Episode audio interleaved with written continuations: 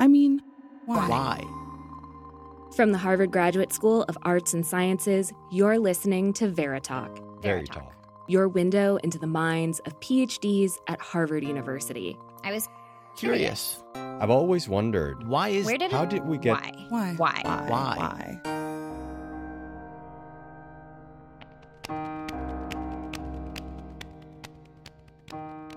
I'm Anna Fisher-Pinkert. In this mini-series, we're talking about displacement. Why and how do people get set apart or set adrift from home? To start today's episode, I want you to think about the phrase displaced people. What image comes to your mind? For me, I see a gray, dismal people marching along a road in Eastern Europe, the kind of road I imagine my own ancestors traveled when they fled the pogroms. It could be different for you. You might hear displaced and think about people clinging to life rafts in the Mediterranean, or families sheltering in a rain-soaked shantytown in Burma. But you probably aren't thinking about Baltimore, Maryland.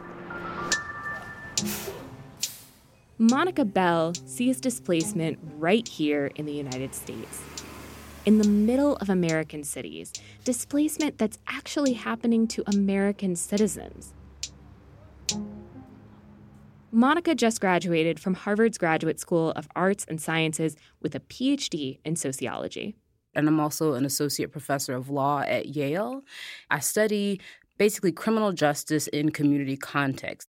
Before coming to Harvard, Monica was a fellow at the Legal Aid Society in D C. My fellowship project was to help with the legislative advocacy primarily, um, but I also did intake with potential clients. So one of the things that came up over and over again in the process of doing intake was, you know, you interview someone who comes and they fill out a form and they say, this is the legal problem I have. When you actually interview them, your goal is to try to get them to really hone in on the legal problem, but they want to tell you all this other stuff that brought them to, them to this point. You know, they want to tell often a much broader story.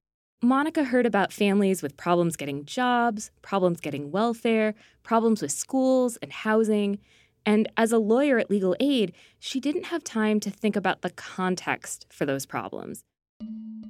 So in her first year in her PhD program at Harvard, Monica interviewed D C mothers who qualified for Section eight housing. Originally, my mission was to be able to capture people's stories and people's struggles in a way that I couldn't in the context of legal practice. But then, in twenty fifteen, a twenty-five-year-old Black Baltimorean named Freddie Gray suffered a severe spinal injury while riding in the back of a police van and died. And I know they lied. I know they killed him. Freddie Gray's death led to protests in Baltimore, some of which turned violent.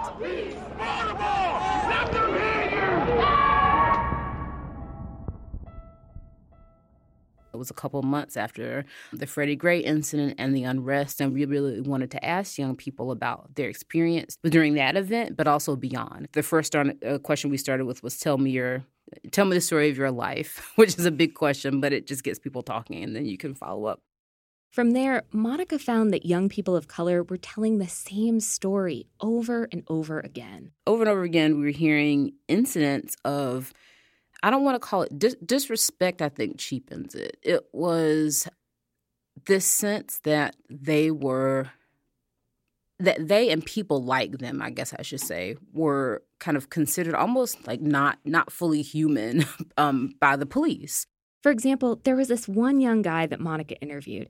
He graduated from high school, a major feat for someone from his neighborhood, and was working his way through community college. This young person, he's twenty-three, so he's older than most of the respondents. And this wonderful kid who really wanted to be, uh, like his goal was to become a marine biologist.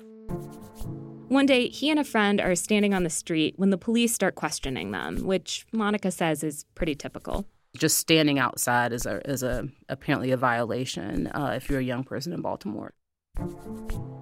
The police find drugs on the friend, but they decide to arrest both young men. One of the stories that he told was, you know, telling the police officers who arrested him about the fact that he was a college student and he wanted to study marine biology. And they seemed really supportive. And they were like, oh, so you have a good head on your shoulders. By the end of the day, they didn't do anything about his situation. He said he felt almost like they were giving him false hope because they uh, listened to his story and were affirming in a way, but structurally, you know, he was still basically shut out of his education. He was shut out because after the arrest, he spent three weeks in jail. Even though the charges were dropped, three weeks was enough to put him behind in his schoolwork, which forced him to drop out of college. He's trying to stay positive the way he always has been, but it's a real battle. He said he feels like he's um, trying to do Mission Impossible, and he has so much he wants to say. He's really upset, and he's seen a lot of friends stop struggling, but he doesn't want to. When the media reports on Black youth in places like West Baltimore, Monica says the story is typically focused on the interactions between the police and young men, like the one that happened in twenty fifteen between Freddie Gray and the Baltimore police. The arrest of Freddie Gray was right in this area, talking about possible charges. But Monica thinks that sociologists can't ignore the other institutions in a community, like schools, courts, and government agencies. We were asking questions about policing and criminal justice, but the police were sort of this kind of minor player in the story. The bigger story was a sense that all of the institutions around them were sending these messages of their irrelevance. As I'm listening to that story, I keep thinking, you know, it's the the shootings and the killings of young Black men that make headlines when they do make headlines. But it seems like if you were to take all of these smaller run-ins and add them up together, mm-hmm. that that would have a corrosive effect of a different kind. Yeah, absolutely. Um, the stories we were hearing over and over again were not about people being killed by the police. There were stories about people being harassed by the police a lot. But but the thing about the story I just told is there was no real what one might think of as harassment. And in fact, the you know, other than questioning these uh, young men on the street, so it's like I'm not sure if the initial uh, investigation was warranted, but I don't know enough of the details to say, right? Um, but but setting that aside, The the interaction kind of went it was as it was supposed to. The problem is the meaning of that interaction. The problem is this sense that a number of different types of interactions, whether they're legal or not, can signal a lack of humanity and a lack of kind of social inclusion, a sense that the police just don't care. That lack of social inclusion is what matters to Monica. What happens when a whole generation feels that they're outsiders in their own communities? Monica calls this concept legal estrangement. The concept of legal estrangement uh, is essentially a sense that kind of a subjective sense that people have that they are stateless. So they're without the protection of the state and they're without the sort of care and concern of the state. Um, it's a sense of being excluded, even though you're part of the polity. Um, and that's why I termed it estrangement, because it's not full separation. It's not full alienation. It's a sort of in-between liminality. I came up with this concept in part because a lot of the other concepts that I was reading about didn't capture what mothers and particularly and, and young people in Baltimore were telling me about their experiences. Sometimes you hear policymakers talk about a trust gap between mm, poor people, mm. immigrants, communities of color, and the police or um, politicians or just the system more generally. But I think what you're describing is that this isn't a trust gap. It's something beyond that. It's something else. Can you kind of differentiate between the two a little bit? Um, yeah, there's a lot of literature on this kind of trust in the police, um, the legitimacy of the police, and the questions all come back to how can we build trust in the police and in the state, all these institutions. And My question with that is always, you know, why is trust the relevant outcome? The trust in police people often talk about the legitimacy of the police and how we need to support the legitimacy of the police. And that idea of legitimacy um, originated with Max Weber. Weber, spelled W E B E R, is a twentieth century German economist and sociologist. Monica thinks that the way we talk about the police in America can be traced back to his ideas. The question that Weber was really concerned with was how the state exercises its authority over people. And how do people perceive the authority of the state as something that they should adhere to? And so the question, there are different types of legitimacy, essentially. And so the core, the baseline concern that the legitimacy language gets you to is understanding authority. But understanding authority doesn't necessarily help you understand everything about what's happening in Baltimore or Ferguson or Oakland. To get a broader understanding, Monica thinks that we need to take a page from Emile Durkheim, a late nineteenth century French sociologist. I'm less interested in understanding authority and more interested in understanding what Durkheim referred to as social solidarity. So basically, how do we get all the different groups in society to stick together? And um, that is a question that is related in some sense to trust, obviously, I think. But the the baseline outcome isn't about authority. It's about togetherness. It's about inclusion and cohesion. What Monica found in her interviews with young people is that they are missing that sense of inclusion. So one of the themes that came up uh, consistently is young people saying, okay, well, I'm, I'm going to move. I got to move out of here. People essentially wanted to separate their fate from what they saw as Baltimore's fate.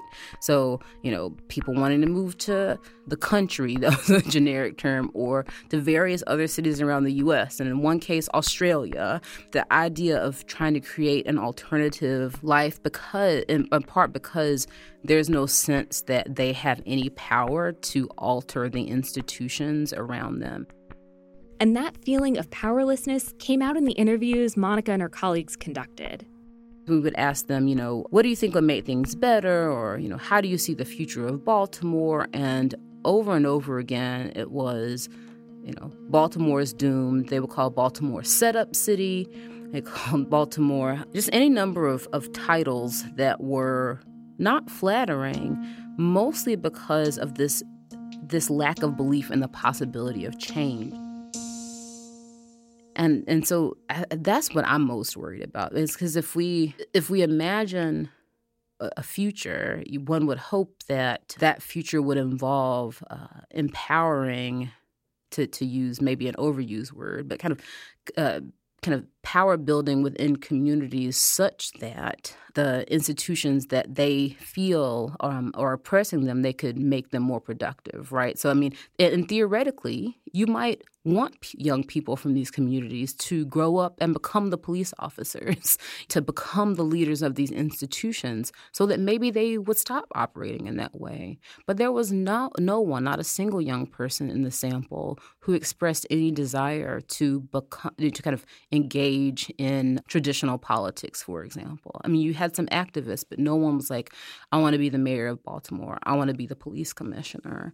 But that's the kind of solution that oftentimes people imagine, and I just didn't see a lot of belief in those processes. The situation seems intractable, but Monica thinks that we need a different kind of solution. A solution that acknowledges the legal estrangement of poor people of color. I think uh, we have to think different structurally. So, for example, we don't have meaningful civilian oversight of the police in, in, in many, if not any, places. I mean, there are some places like Cincinnati and Seattle where they have uh, civilian oversight boards and community policing boards that, you know, may have more power. But uh, in general, when people talk about civilian oversight, what they're referring to is individual officer accountability. They're not talking about a device through which communities can dictate what the priorities of the police are and how the police will do their work. And so as one kind of affirmative solution, I think, is to reimagine these institutions so that you have a democratic body composed of civilians to which the police actually have to be accountable, not just as officers who have, you know, individually gone off the rails and kind of there's a response to a grievance, but uh, accountable in terms of their policies and priorities. The other solution might be to avoid police intervention in social problems. Monica thinks that the police are asked to resolve too many community problems that they aren't really well suited to deal with. For example, in D C, if your child refuses to go to school, you can call the police department and get a probation officer assigned to your child. And the probation officer makes sure the kid goes to school, and the probation officer may or may not give the give the child drug tests. And and so it's it's a criminal justice-oriented solution to truancy, which is not necessarily a criminal justice problem. You know, I'm certainly very much in line with many people who say we need to get away from criminal justice solutions to non-criminal issues and construct a meaningful social welfare state to deal with problems in a non-punitive way without sort of expanding the role of criminal justice. Monica believes that there are many small steps that communities could take to improve the relationship between poor people of color and the institutions that have authority over those communities. But ultimately, it comes down to the same question that Arjura Nicolaou and Chrisa Pugh asked about refugees.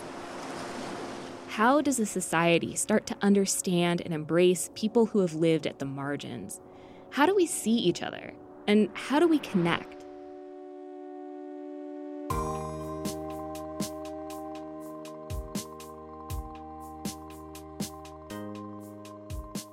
This is the end of our mini-series on displacement, and I hope you'll stay tuned for more. We have great stuff coming up. Don't forget to rate us with five stars on Apple Podcasts, Google Play, Radio Public, or wherever you get your podcasts. And while you're there, leave us a review. Veritalk is produced by me, Anna Fisher-Pinkert. Our executive producer is Ann Hall. Our sound designer is Ian Koss. Our logo is by Emily Wilson. Special thanks to Graham Ball, Philip Kearney, Chrisa Pugh, Arjura Nicolaou, and Monica Bell.